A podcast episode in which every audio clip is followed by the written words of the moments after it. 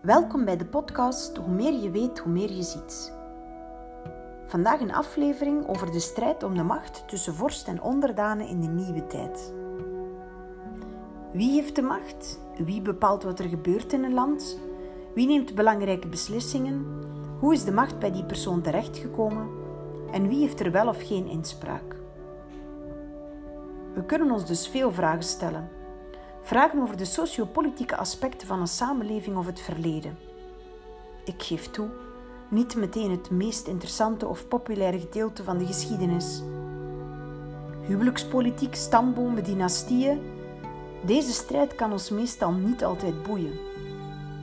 Tenzij we het gaan hebben over intriges, lynchpartijen, buitenechtelijke kinderen, machtsmisbruik, buitensporig gedrag of een strijd tussen bepaalde bevolkingsgroepen, landen of mogelijke troonopvolgers. Hoe hoger het dramagehalte, hoe meer interesse. Hoe sappiger of gruwelijker het verhaal, hoe meer fans. Er werden de voorbije jaren ook schitterende boeken geschreven die de interesse voor dit politieke aspect van de geschiedenis een echte boost hebben gegeven. Denk maar aan de Bourgondiërs van Bart van Loo of de Zonnekoning van Johan Op de Beek. Er waren ook zeer boeiende historische romans die zelf bestsellers werden. Bijvoorbeeld Wil van Jeroen Olieslagers. Misschien zijn voorgenoemde boeken niet echt boeken die op jullie nachttafeltje lagen, maar ik heb er in ieder geval wel van kunnen genieten. Er werden ook beklijvende en boeiende series gemaakt die duizenden mensen, jong en oud, dichtbij of veraf in de ban brachten van geschiedenis. Misschien zag je er zelf wel een. Denk maar aan Rome, de Tudors, Vikings, de Ottomans.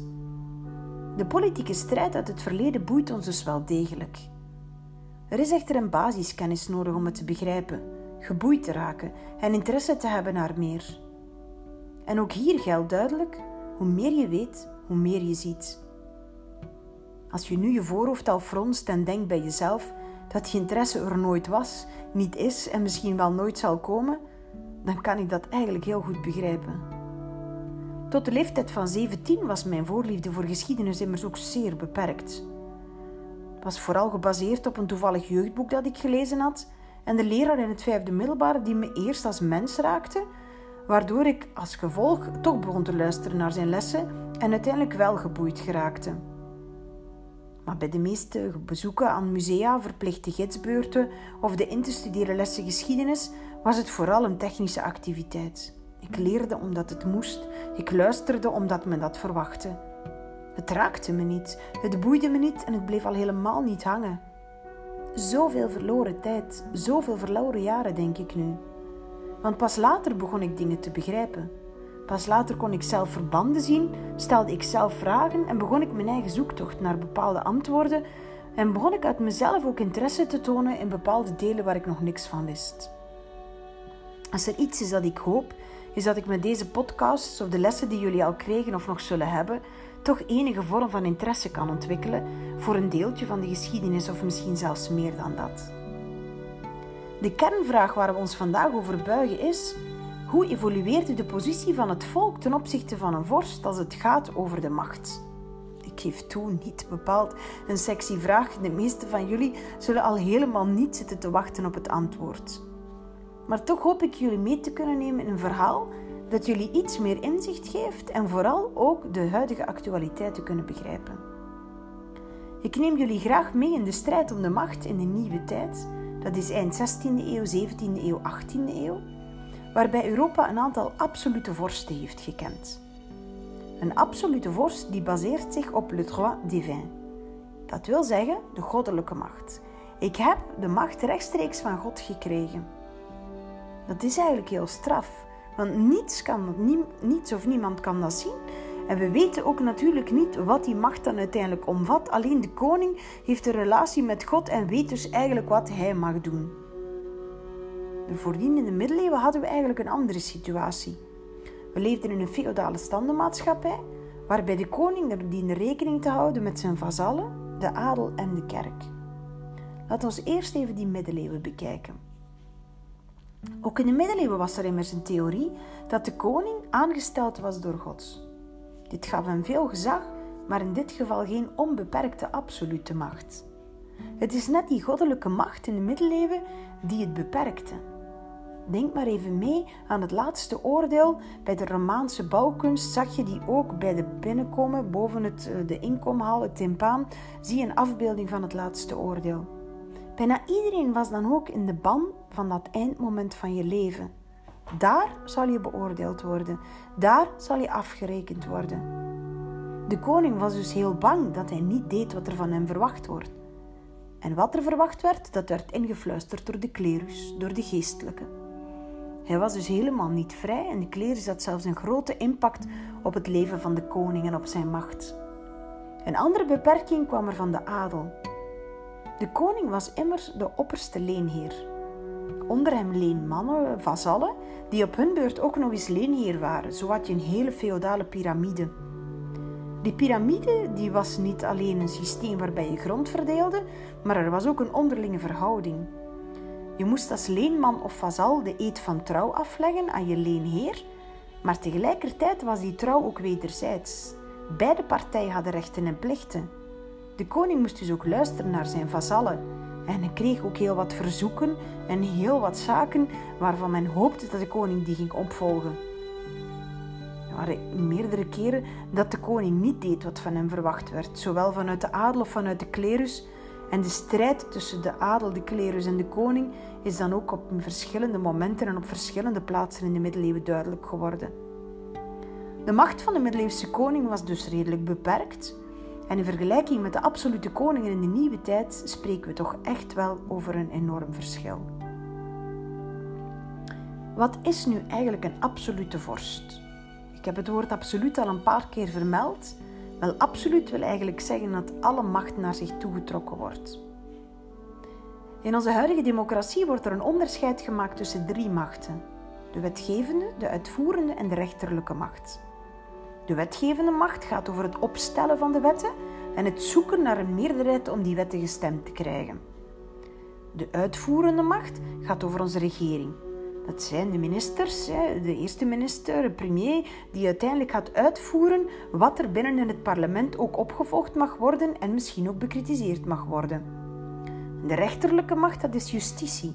Die gaat controleren of de wetten wel nagevolgd worden, opgevolgd worden en gaat nadenken over wat er uiteindelijk moet gebeuren als er overtredingen zijn.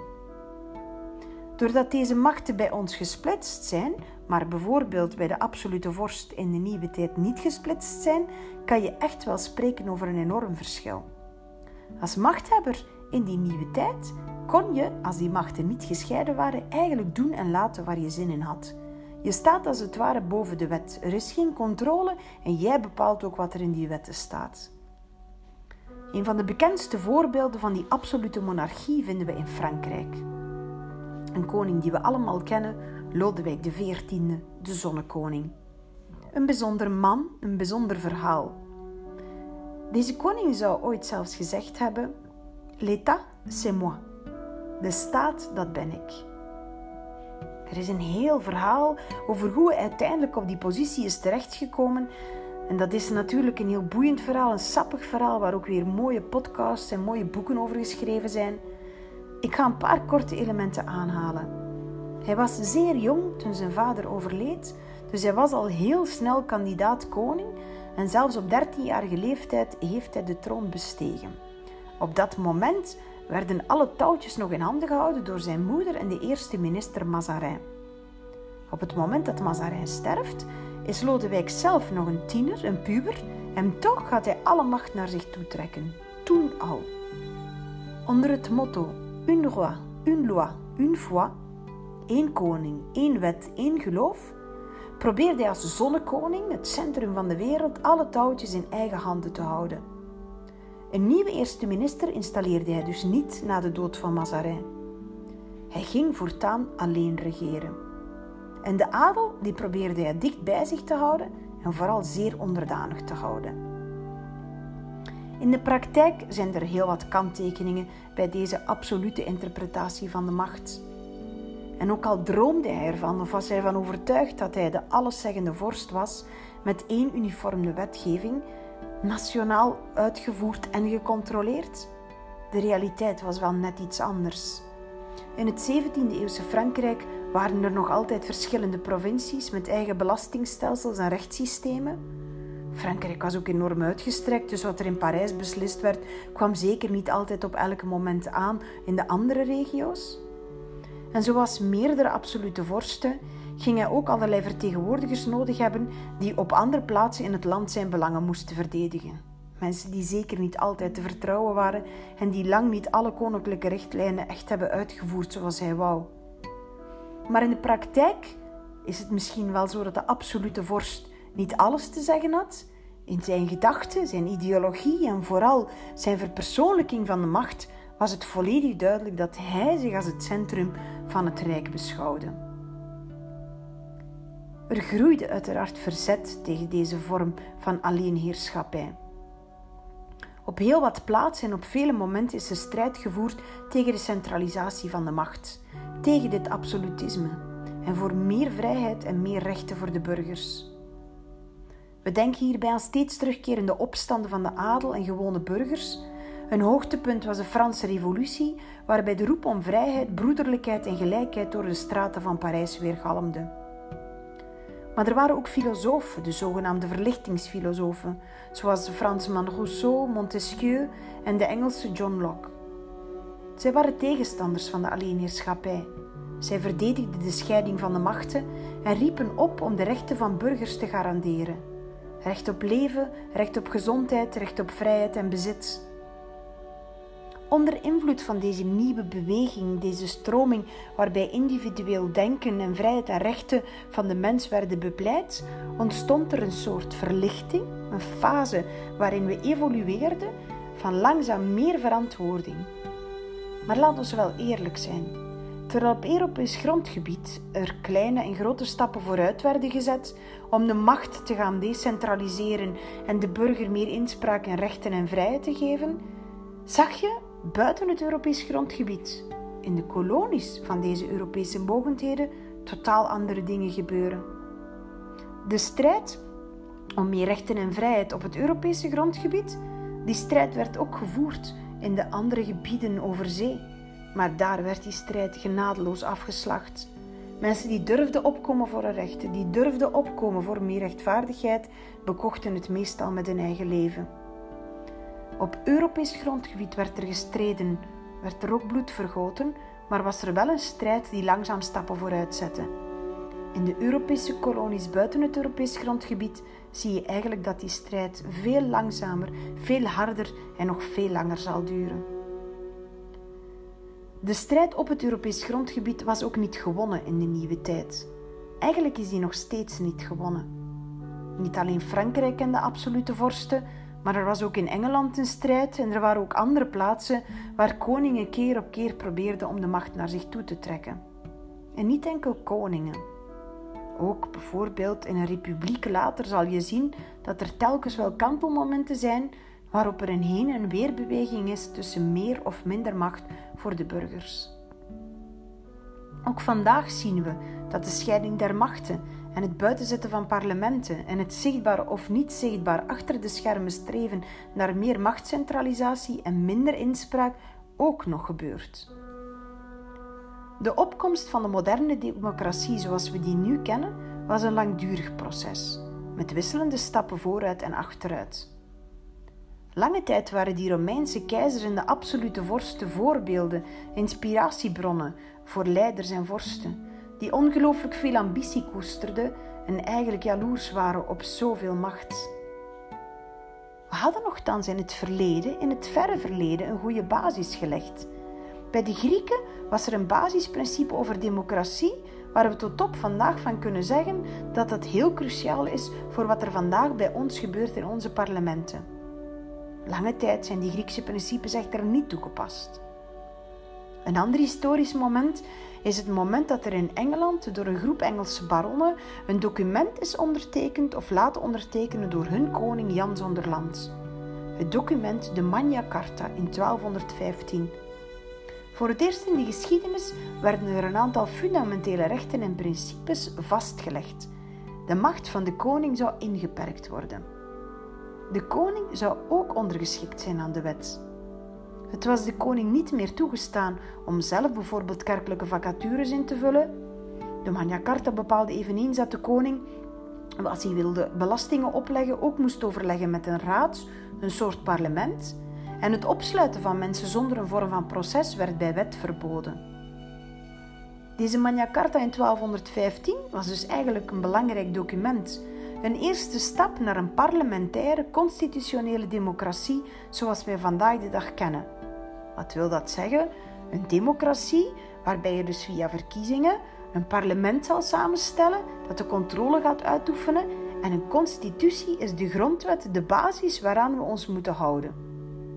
Maar vergis u niet, in de middeleeuwen, daarna in de nieuwe tijd, de nieuwste tijd en nu zelfs, er zijn heel veel voorbeelden die aantonen dat er op heel veel momenten in de geschiedenis helemaal geen parlementaire constitutionele democratie was of, of geboren werd of werd zelfs op bepaalde momenten afgeschaft.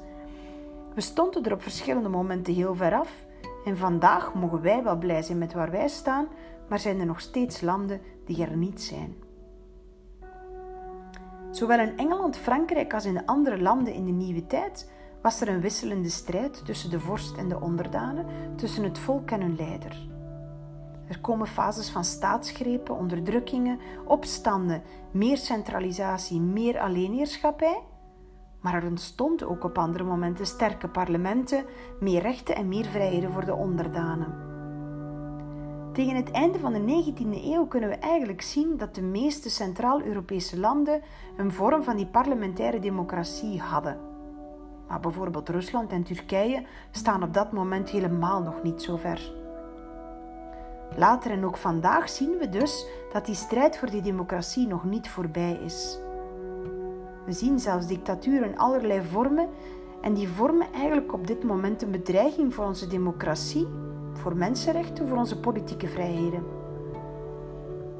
Denk maar aan recente of iets minder recente voorbeelden.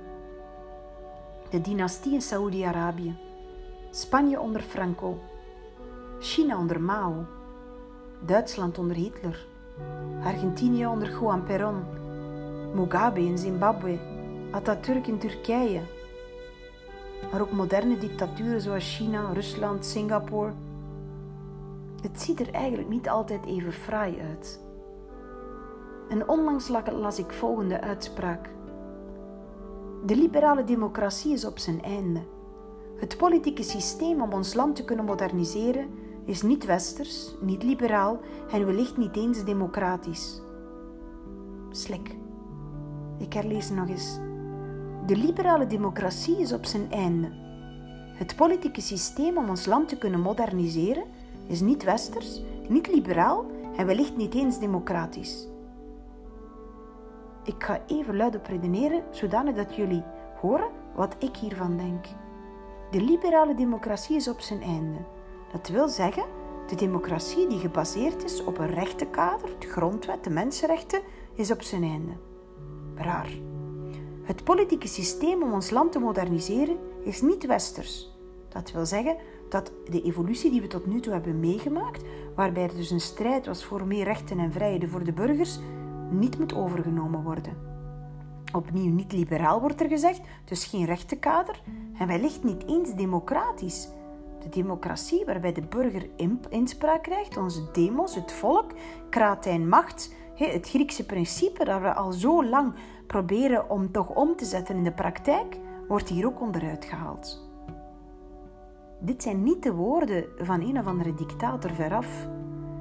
Dit zijn niet de woorden uit het verleden. Dit zijn niet de woorden van een of andere rare samenleving, een utopie, een gecreëerde fantasiewereld. Dit zijn de woorden van een Hongaarse premier Viktor Orbán, vandaag in 2020.